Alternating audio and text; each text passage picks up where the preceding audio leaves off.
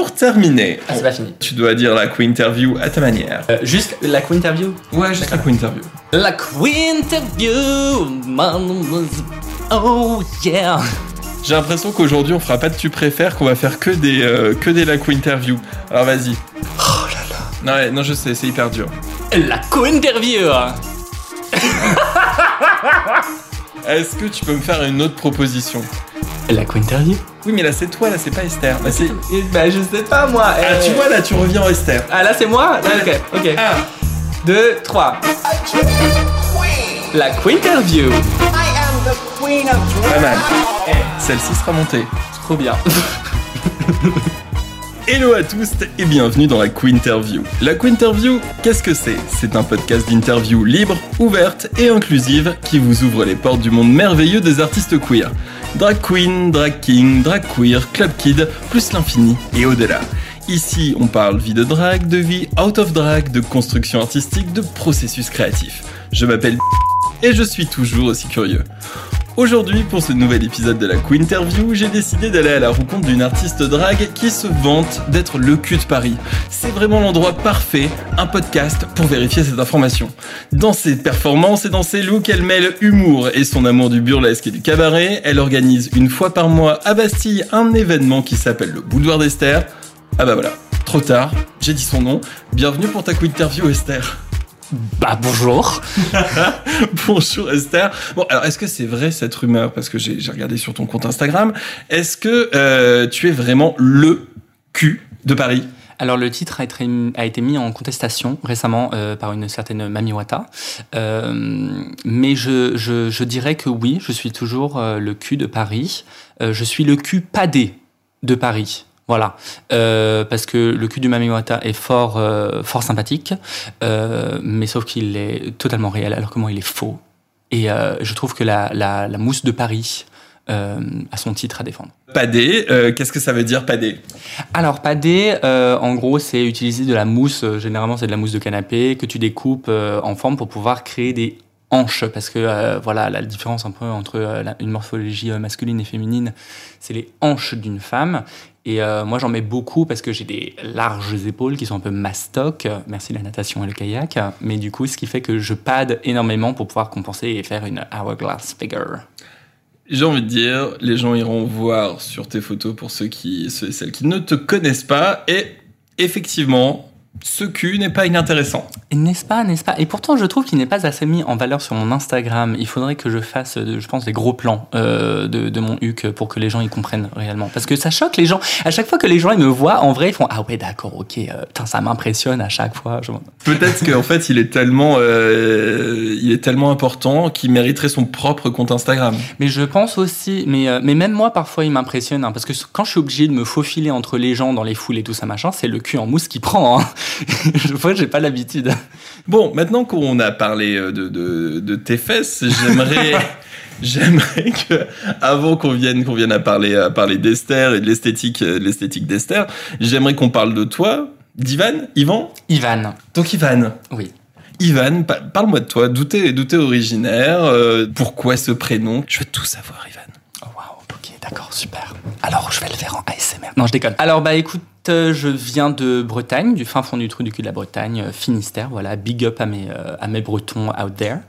Euh, mon père est anglais, ma mère est française. Euh, alors, pourquoi je m'appelle Ivan? Alors, ça, c'est une histoire. euh, bon, voilà, j'en fais un stand-up dessus tellement c'est ridicule. Mes parents étaient en vacances en Tchécoslovaquie et ils ont entendu une, une meuf gueuler euh, Ivan blablabla dans un parc et ils ont fait Oh my god, c'est parfait.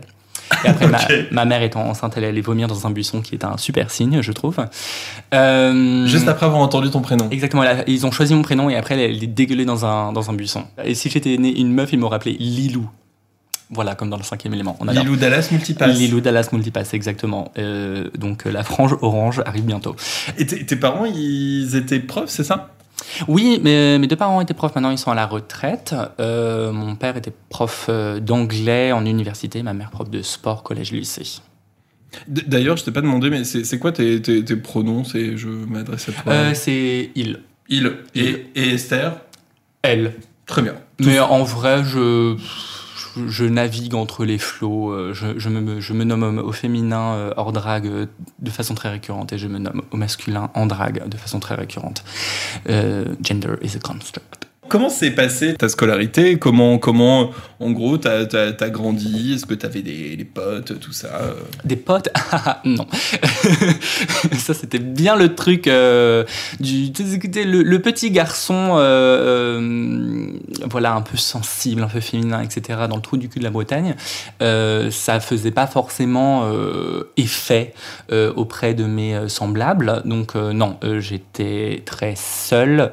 D'ailleurs, j'ai appris des années plus tard que ça a beaucoup inquiété mes parents. Euh, je n'en étais pas forcément conscient euh, sur le moment, mais euh, ouais, mes parents m'ont dit qu'ils avaient très peur un petit peu pour moi et qu'ils étaient en mode oh Dieu, mais il va être seul toute sa vie, cet enfant. donc non peu de potes. au collège, je me souviens, en cinquième, je passais mes récrés à, juste marcher en boucle dans, dans la cour de récréation pour être toujours en mouvement et pas être genre tout seul dans un coin. Ou sinon, c'était le CDI. Hein. Mais ça, c'est euh, voilà, je pense que beaucoup de petits euh, homosexuels euh, se retrouvent dans l'histoire du CDI.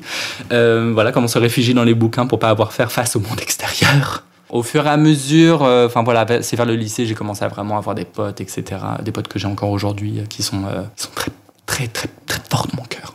T'avais conscience de de, de, de, de, ta solitude et de pourquoi t'étais seul?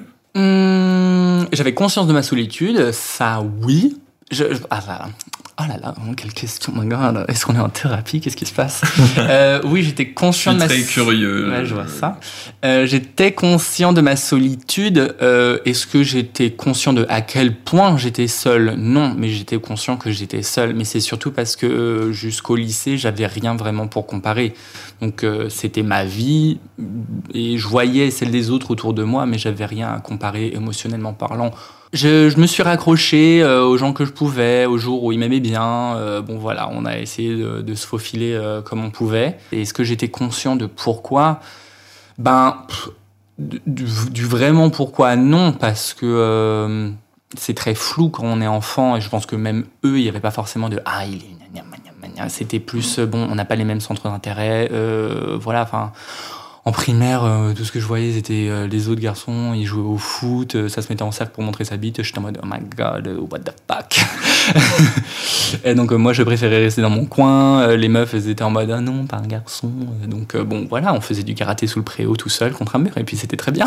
Qu'est-ce que tu découvres aussi à cet âge-là? Qu'est-ce qui te permet un peu de, t'exprimer? Est-ce qu'il y a des choses qui, auxquelles tu te raccroches? C'est vrai que du coup, je me suis beaucoup raccroché au, côté artistique de la chose, même si je faisais pas mal de sport aussi, mais c'était vraiment tout, ce qui était artistique où je me suis vraiment euh, plongé dedans et surtout ben, le théâtre. Euh, j'ai fait du théâtre depuis, enfin voilà, du plus jeune que je m'en souvienne. Euh, même quand, quand j'étais petit, on allait voir beaucoup de pièces de théâtre locales avec mes parents. Et ce que je faisais, c'est que j'allais voir la pièce de théâtre, je rentrais chez moi et j'essayais de tout réécrire de tête. Et ensuite, j'harcelais euh, les quelques personnes qui me parlaient euh, dans mon école et j'essayais de recréer la, pièce de théâtre dans la cour de récréation. Ça n'a pas duré très longtemps parce que tout le monde me disait que j'étais un dictateur, mais bon, c'est pas grave. mais du coup, je me suis vraiment plongé en ils théâtre. Avaient raison. Ils avaient raison. à l'époque, de ouf. Qu'est-ce que tu aimais dans le théâtre? C'était quoi qui te, qui te plaisait euh, sur la scène, sur l'impro sur... C'était quoi que tu aimais ben, je suis un peu une diva au fond, quoi. Tu vois, il y a cet aspect dramatique euh, qui avait besoin de s'exprimer, ce, ce, ce, côté un petit peu rocambolesque. Et du coup, le théâtre, ça me permettait de faire ça. Ça me permettait. En fait, c'est, je pense que dans ma vie de tous les jours, avec euh, les personnes qui m'entouraient, etc., etc., je n'avais pas le droit d'être extravagant, parce que sinon je me faisais bully, parce que sinon je me faisais insulter. Et donc le théâtre, c'était un cadre où j'avais le droit d'être extravagant, parce que c'était drôle, parce que c'était un espace qui faisait que j'avais le droit, les personnages faisaient que j'avais le droit, et il fallait en fait. Et donc, euh, euh, voilà, mes profs de théâtre m'adoraient, parce qu'en fait, j'avais plus de barrière à ce moment-là. Et ça a duré longtemps? Oui, bah ça a duré jusqu'à la fin du jusqu'à la fin du lycée et après quand je suis passé en école euh, en, enfin en école de cinéma du coup, oh my god, euh, j'ai arrêté le théâtre parce que je voulais vraiment me concentrer sur euh, sur voilà sur l'école de cinéma et faire faire du bon travail. Ok, et qu'est-ce que tu retrouvais dans le, dans le cinéma qui te plaisait, qui te donnait envie et qui t'a donné envie d'en faire ton métier? Moi, c'était raconter une histoire. Je voulais mettre en scène des choses, faire passer des émotions, raconter une histoire, et ça, même euh, voilà, dans le drag aujourd'hui, dans le théâtre à l'époque, dans le cinéma euh, tout le temps. Ça a toujours été mon objectif, c'est j'ai, des histoires à faire passer, j'ai des émotions à transmettre, et J'aime beaucoup euh, le storytelling et comment est-ce qu'on met en place des choses pour faire ressentir quelque chose au, spectateur et le, plonger dans une atmosphère. Et c'est quoi les histoires que tu avais envie de raconter, raconter en commençant ton école de cinéma?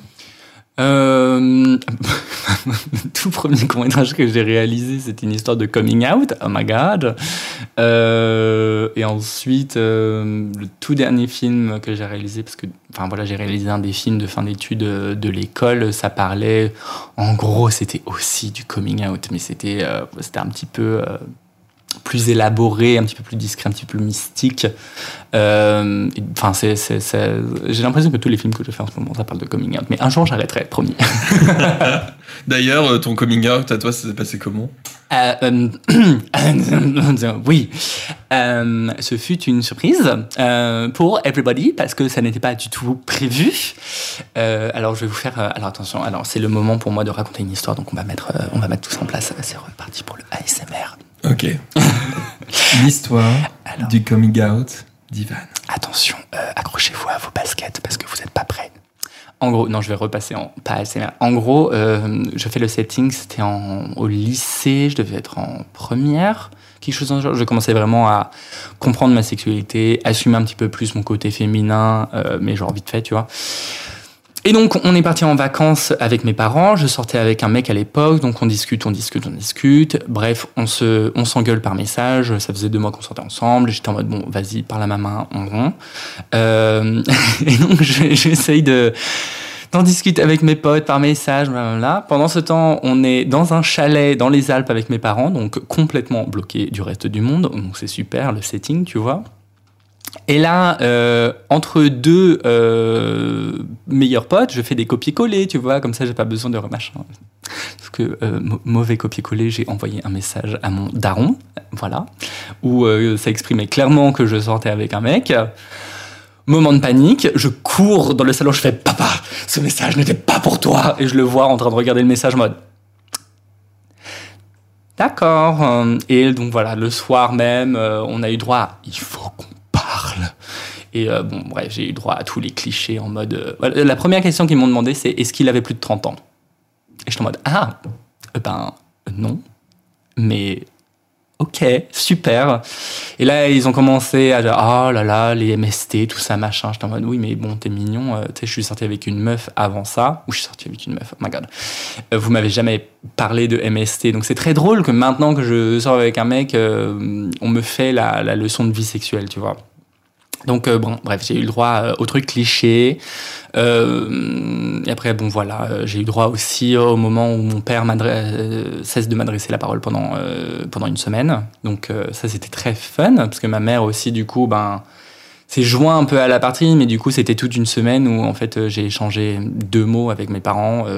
voilà, j'avais pas le droit de manger dans la même salle, j'avais pas le droit de, enfin voilà, je rentrais, je m'enfermais dans la chambre et puis j'avais rien, rien le droit de faire, quoi. Tu l'as vécu comment, ça?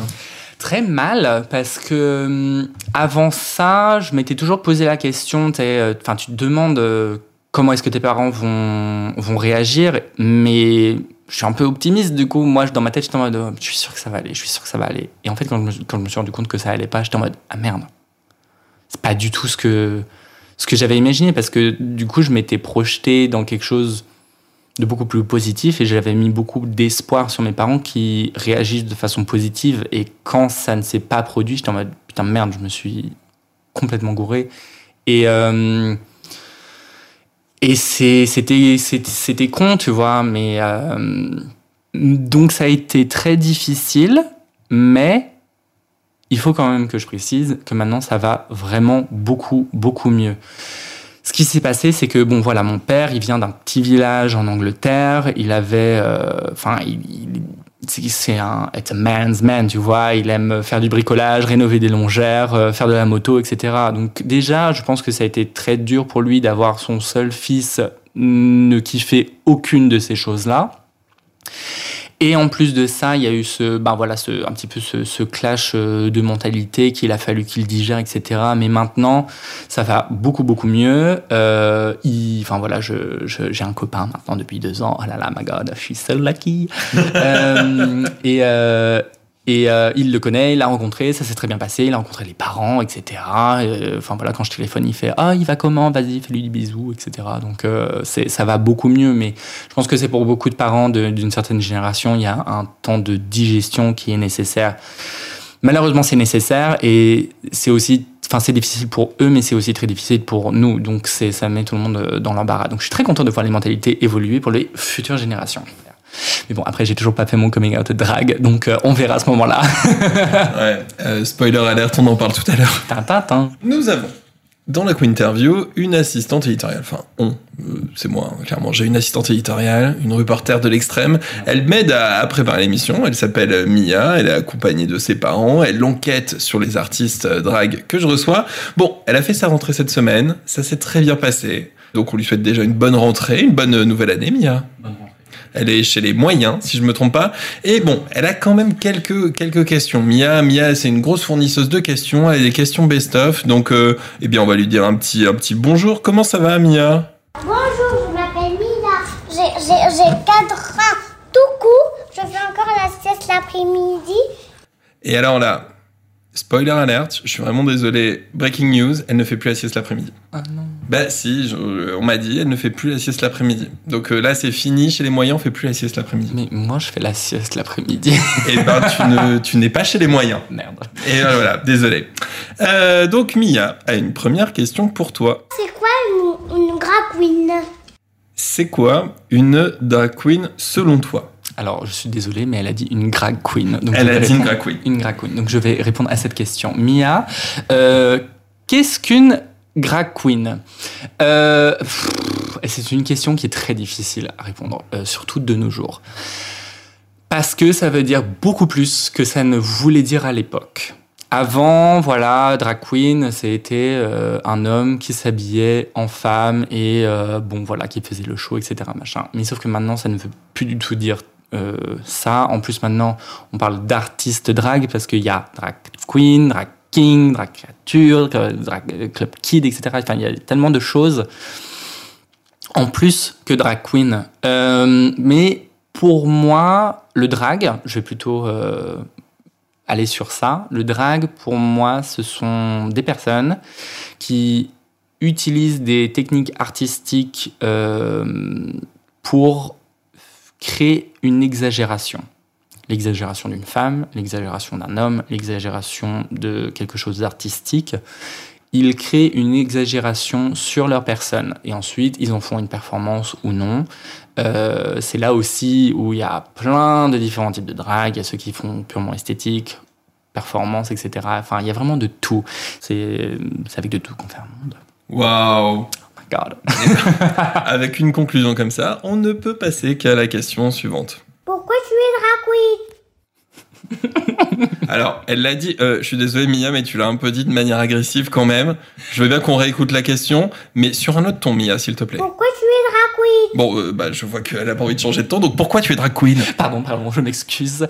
Écoute, bah, euh, déjà, je pense que euh, devenir drag queen pour toutes les personnes qui font du drag, euh, comme dirait le fameux bouquin It's a Series of Unfortunate Events, j'adore la scène, j'adore exprimer la scène et j'adore tout ce qu'il y a d'artistique autour de ça, la mode, le maquillage, enfin voilà, tout l'aspect euh, performance. Il y a vraiment quelque chose euh, de- d'assez incroyable là-dedans, mais aussi il y a l'aspect communautaire euh, du drag, du public drag qui vraiment propulse, euh, enfin propulse l'art quoi.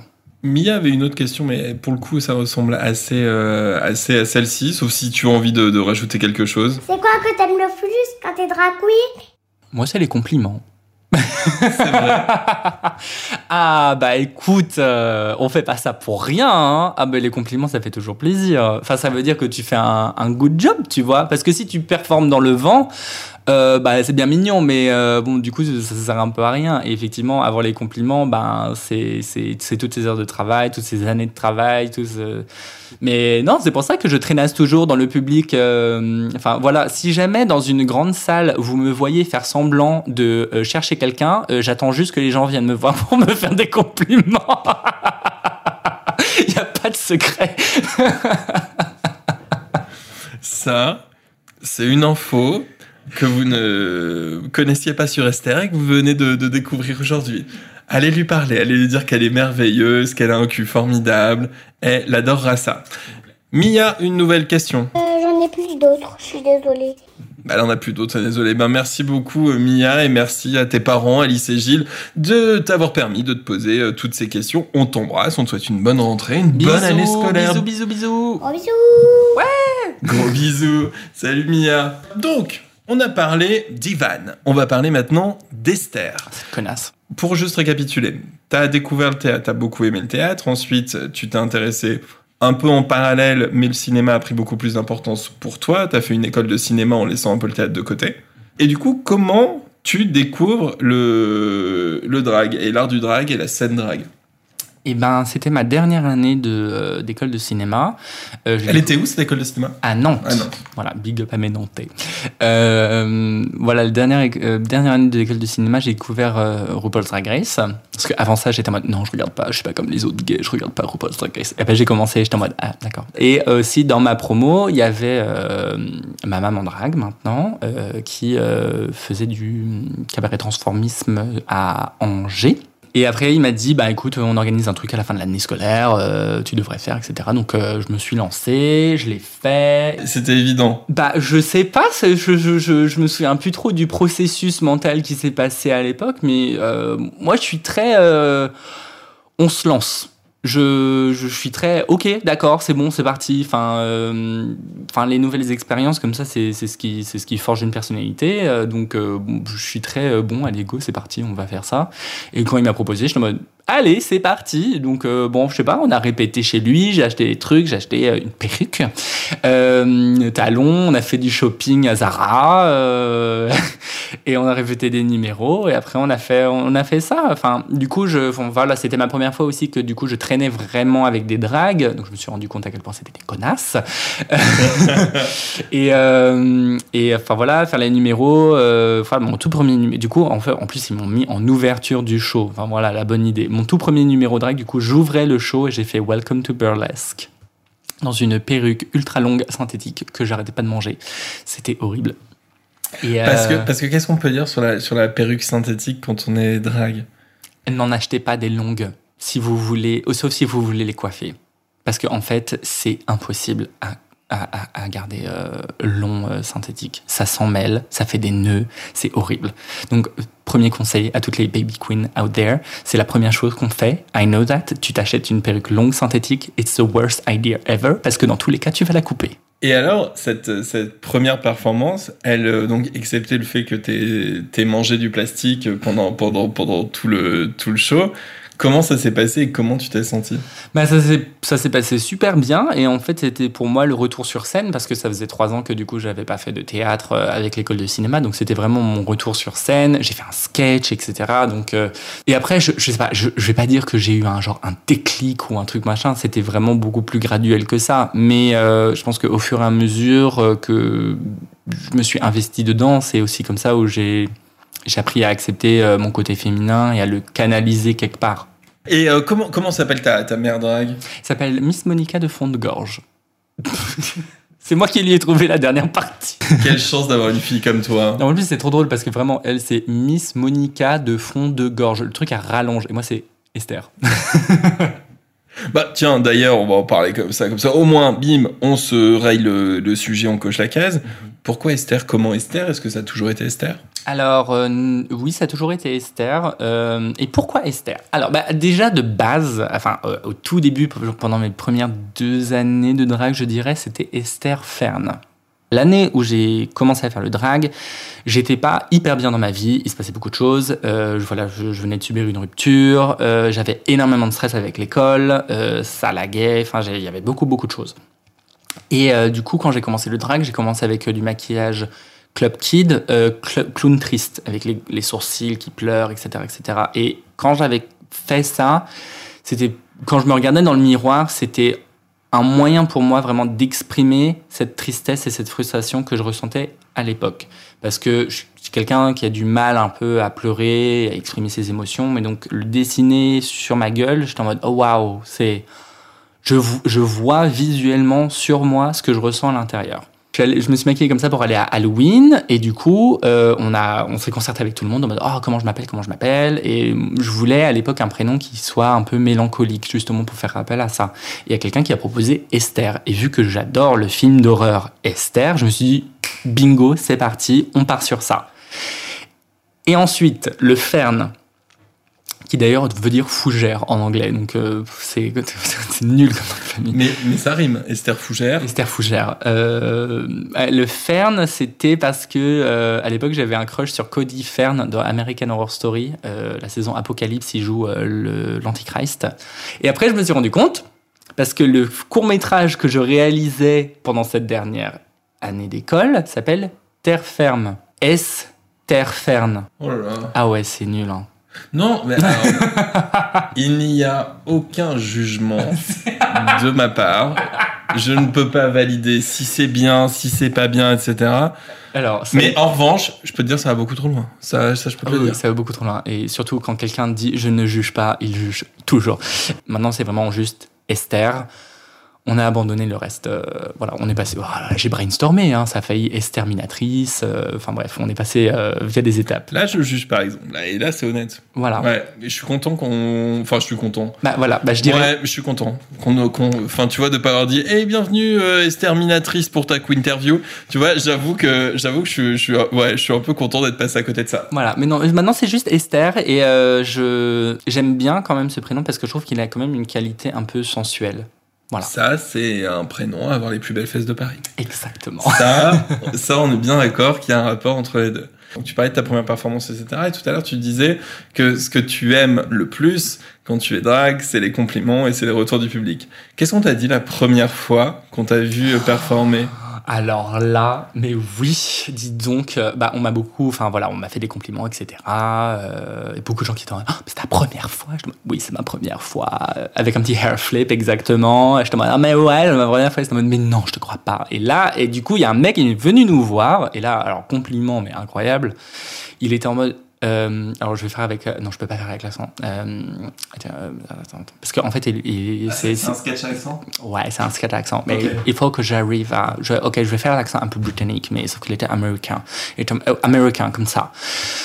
Donc il est, il est venu me voir, il a fait Oh, j'adore ce que vous avez fait ce soir, franchement, c'est incroyable. Moi, je viens de New York City et on a beaucoup de drag queens là-bas, mais euh, elles arrivent même pas à la cheville de ce que vous avez fait ce soir. Vous avez fait un show incroyable et euh, euh, si on avait ça à New York, ce serait tellement mieux. C'est pour ta première fois en drag, être comparé au drag queen de New York, qui est genre l'apogée du monde drag, c'est là où il y a toutes les drag queens du monde et être en mode c'était encore mieux ce qu'on a vu à New York. J'étais en mode oh my god. Alors par contre, je pense qu'il mentait, hein, mais c'est pas grave.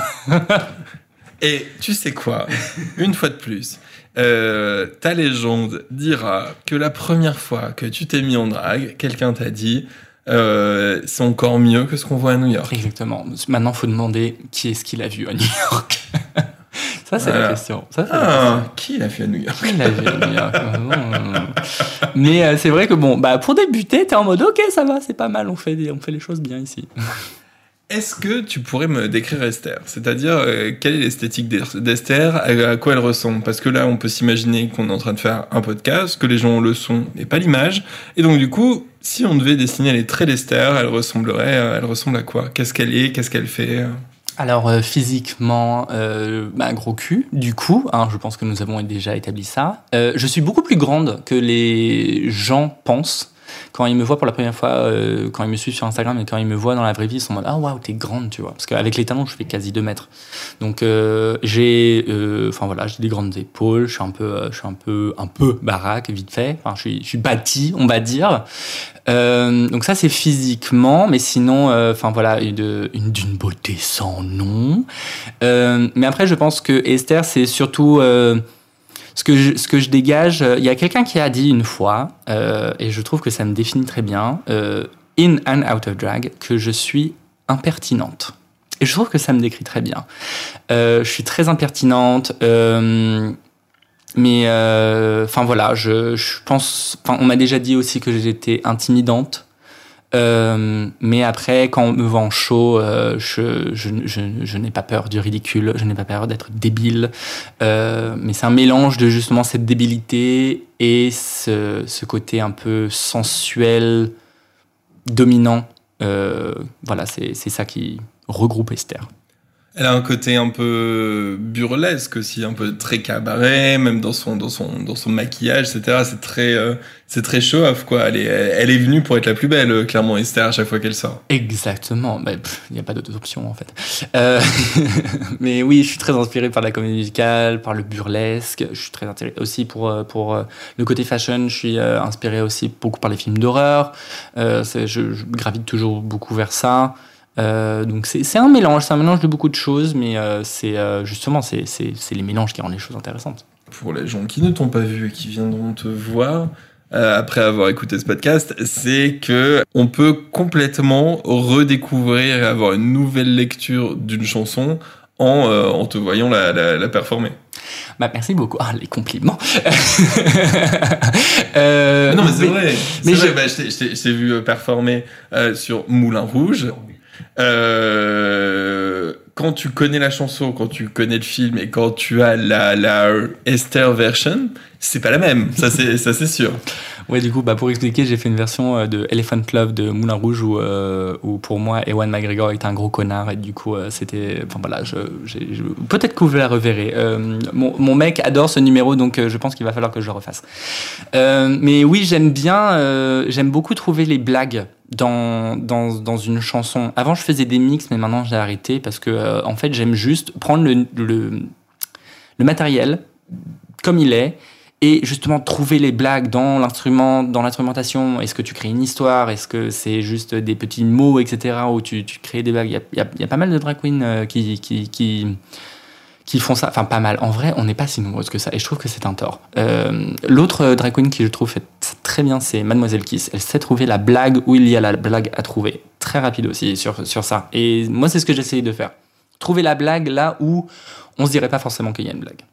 Tu organises le, boudoir d'Esther, euh, donc à Paris, euh, du côté de Bastille, une fois par mois. Bah, comment tu as eu cette idée? Depuis combien de temps tu organises ça? Et qu'est-ce que tu mets derrière ton concept de, soirée? C'est un show mensuel, euh, le, un mercredi soir, une fois par mois, voilà, dans le bar à Bastille. Et c'est vrai que j'aime beaucoup ce lieu parce que même s'il est petit, au final, il est très intimiste. Et j'essaye de vraiment apporter un côté cocon euh, à ce show, euh, qu'on soit tous ensemble, je discute avec le public, je fais des blagues, je fais du stand-up, on fait des jeux, on participe. Euh, voilà, quand, quand, les gens vont boire en haut, bah, je les rejoins. Pour avoir des compliments. Pour avoir des compliments, toujours. Ce qui m'a plu aussi, c'est que j'ai vu quelque chose qu'on voit pas forcément souvent. Il y a très peu de drag qui le représentent, mais un drag un peu horrifique avec, avec Vilaine. Mhm. Et j'ai trouvé ça très bien. Alors, je, je, je suis pas du tout film d'horreur, j'aime pas ça, etc. machin. Mais j'ai trouvé ça chouette de voir quelque chose qu'on n'a pas l'habitude de, de, de, voir et qu'on voit pas partout. Mais après, en parlant de film d'horreur, on peut très bien parler de Vaginette aussi, hein, parce que franchement, son make-up. Euh... euh, mais ouais, du coup, voilà, il y a le boudoir. Et du coup, en autre show, euh, pendant un an et demi, j'ai produit le show La Casse-Noisette avec Velma Velour, qu'on faisait dans un, dans un théâtre proche de Montparnasse. Et euh, donc c'était un show qui se déroulait tous les deux mois. Euh, on a eu beaucoup d'artistes différents sur cette scène. Il y avait vraiment une, une qualité euh, très théâtrale à ce, à ce lieu et à cet événement. Et j'ai le plaisir de vous annoncer que nous allons reprendre à partir de début novembre dans un nouveau lieu, dans un nouveau format. On garde l'esprit de la casse-noisette, mais sauf que on agrandit, on le rend plus grand, plus dramatique, plus extravagant et encore plus qualitatif. Donc n'hésitez pas à aller suivre la page de La Casse-Noisette pour vous tenir au courant. Il y a de quoi euh, être fourni entre le boudoir d'Esther et la casse-noisette, plus les performances que tu fais euh, à droite à gauche. À droite et à gauche, euh, à Orléans. Enfin là, on fait un petit peu, on fait un petit peu le tour de la France maintenant. et eh ben c'est très bien. dans tes show drag, il y a aussi, tu parlais de quiz et en fait c'est des quiz autour de, de, quoi? Quel est le but de, de, de ces quiz? Ouais, donc ça c'est quelque chose que j'ai que j'ai rapidement voulu installer dans le dans le boudoir d'Esther. C'était le, le quiz culture queer. Et je trouve qu'on peut en apprendre beaucoup de choses et il y a énormément de choses qu'au sein de la communauté, énormément de gens ne sont pas du tout au courant, ne savent pas d'où proviennent les choses, de pourquoi on dit ça, pourquoi on fait ça. Et je trouve que c'est très important parce que c'est une, une bataille euh, qui a été menée et qui est encore menée aujourd'hui. Et il y a beaucoup de gens qui disent, font des choses sans savoir d'où ça vient et je trouve ça un petit peu dommage. Donc c'est un quiz que, euh, que je fais avec le public pour donner un exemple, par exemple, sur, sur une de tes soirées, tu parlais du Hanky Code. C'est quoi le Hanky Code? Alors, le Hanky Code, donc euh, voilà, ça c'est la toute première soirée du Boudoir d'Esther, j'ai parlé du Hanky Code. Euh, j'en ai également euh, parlé lors d'une tenue. voilà, j'en parle juste après. en gros, le Hanky Code, c'était un code qui circulait entre les homosexuels, surtout dans les années 70, où en gros, dans les bars et les lieux gays, tu avais un petit bandana que tu mettais dans, ta poche arrière. Et la couleur du bandana et selon quelle poche tu mettais dedans, ça voulait exprimer ce que tu recherchais.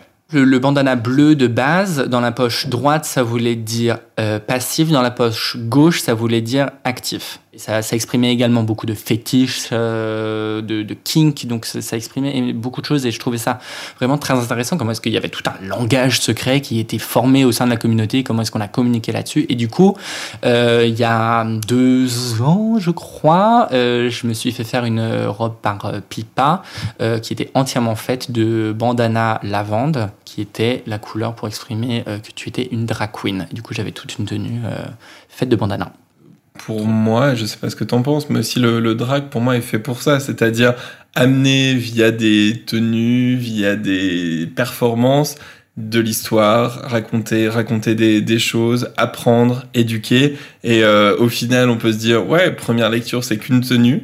Mais au final, non, c'est une tenue qui est faite de bandana, qui raconte le hanky code, qui raconte aussi que le, bandana lavande, c'était pour dire que t'étais drag queen. C'est aussi tous les niveaux de lecture que le drag peut apporter. Donc, euh, bravo et continue comme ça. Merci beaucoup, j'essaye. en revanche, ah je suis désolé Esther, mais tu aimes les quiz sur la culture queer? Oula. Du coup, désolé.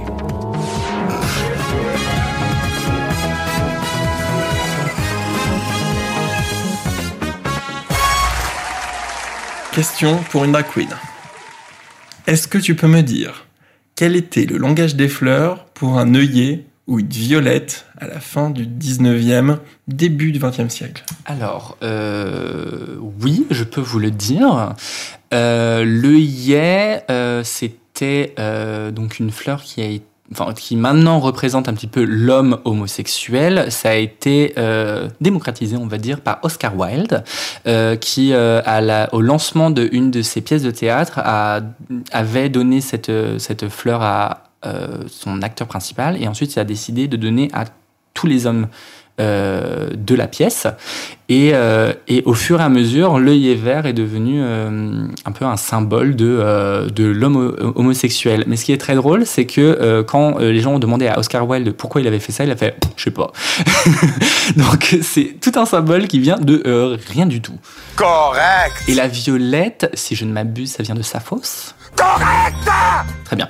Donc, euh, ça vient de Saphos. Donc, Saphos, qui était une poète euh, de l'Antiquité grecque, qui a écrit beaucoup de livres sur, euh, justement, avec des thèmes un peu saphiques. Saphique qui vient de Saphos, justement. donc, des histoires lesbiennes. Et il y avait un passage en particulier où elle décrivait des femmes sur une île qui étaient entièrement vêtues de robes faites de violettes. Et justement, euh, durant cette époque, euh, enfin voilà, un peu en même temps que Oscar Wilde, etc., euh, la violette était devenue, le symbole des femmes lesbiennes, et il y avait un petit peu une sorte de tradition de offrir une violette à sa concubine comme déclaration d'amour. Donc voilà. Exactement. Oh my God, she knows shit. Moi, j'ai envie de dire, j'ai envie de dire bravo. C'était vraiment ça, c'est se montrer un peu le, leur amour, leur amour interdit. Ok, bon, eh bien, vous avez vu que si vous avez envie de savoir des choses sur la culture queer, il faut aller voir Esther. Il faut voir Esther. Au bout d'Esther, bravo Esther. Merci. T'as eu chaud. Eh, franchement, ouais. Regarde comment j'ai chaud. ah oui, t'as sué du genou. Oui, c'est super. Non, mais c'est parce que je suis comme ça depuis tout à l'heure. Bah, mais regarde, moi aussi, mais je suis pas du tout. Oui, bah parce que tes genoux, ils sont pas couverts, donc euh, on peut pas le voir. Je suis habillé, hein, j'ai juste un short. Hein. Comment euh, t'as annoncé à tes parents que tu faisais du drag? Parce que tout à l'heure on en a parlé, on en a parlé un petit peu et tout. Euh, donc a priori il y avait, euh, il y avait une histoire là-dedans. Euh, comment t'as dit à tes parents que tu faisais du drag?